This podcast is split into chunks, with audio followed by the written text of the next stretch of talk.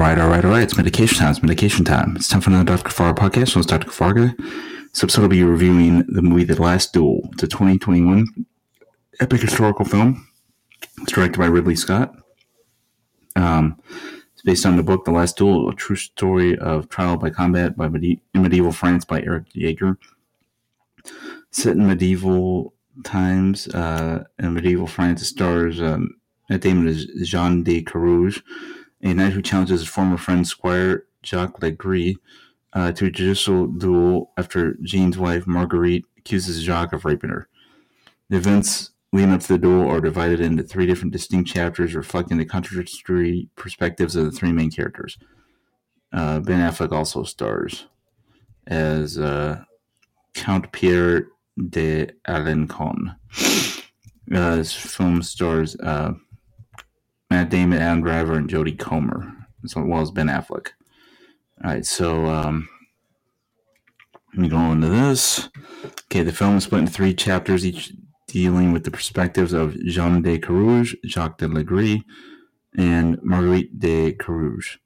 After serving in the Caroline War, French noble uh, Jean de Carouge and his squire Jacques Legris swore fealty to Count Pierre de Alencon, who has been named uh, Jean's overlord by King uh, Charles VI.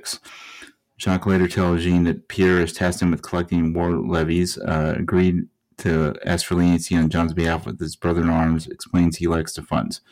To restore his finances, John marries Marguerite de Thibouville, receiving a large dowry and the rights to many valuable estates. Pierre, however, has already gifted one estate to Jacques.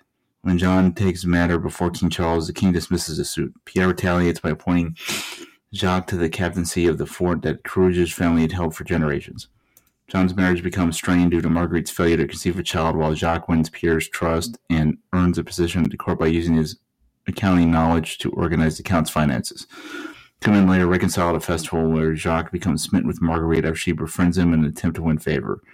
Jacques misinterprets this uh, reciprocation of his affections and uh, suspects that she does not love John.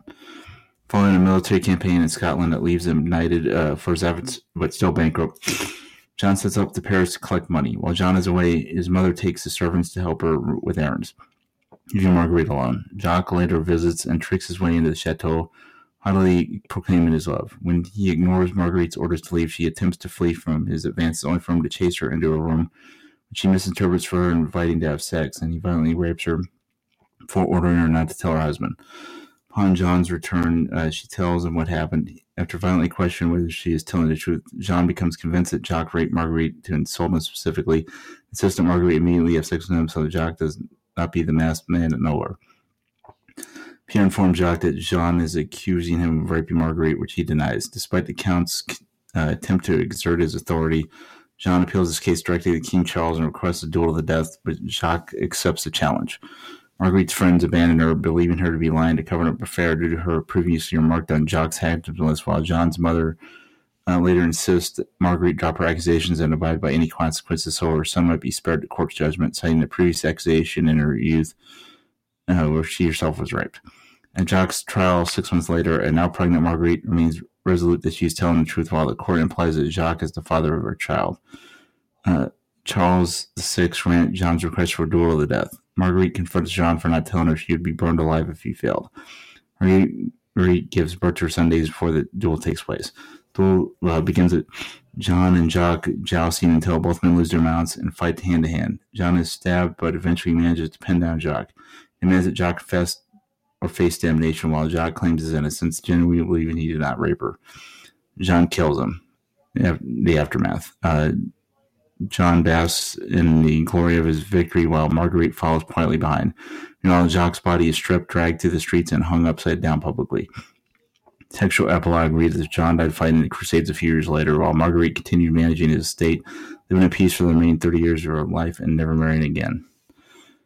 All right, this movie was just okay. Uh, the acting was good, but like the rehashing the plot over and over and over again. Uh, kind of took away from it. Overall, uh, just okay. Uh, peace out, peeps. Have a going, Dr. Fargo podcast being here for six times per week per usual. And hope you having a good week. Peace and love, peeps.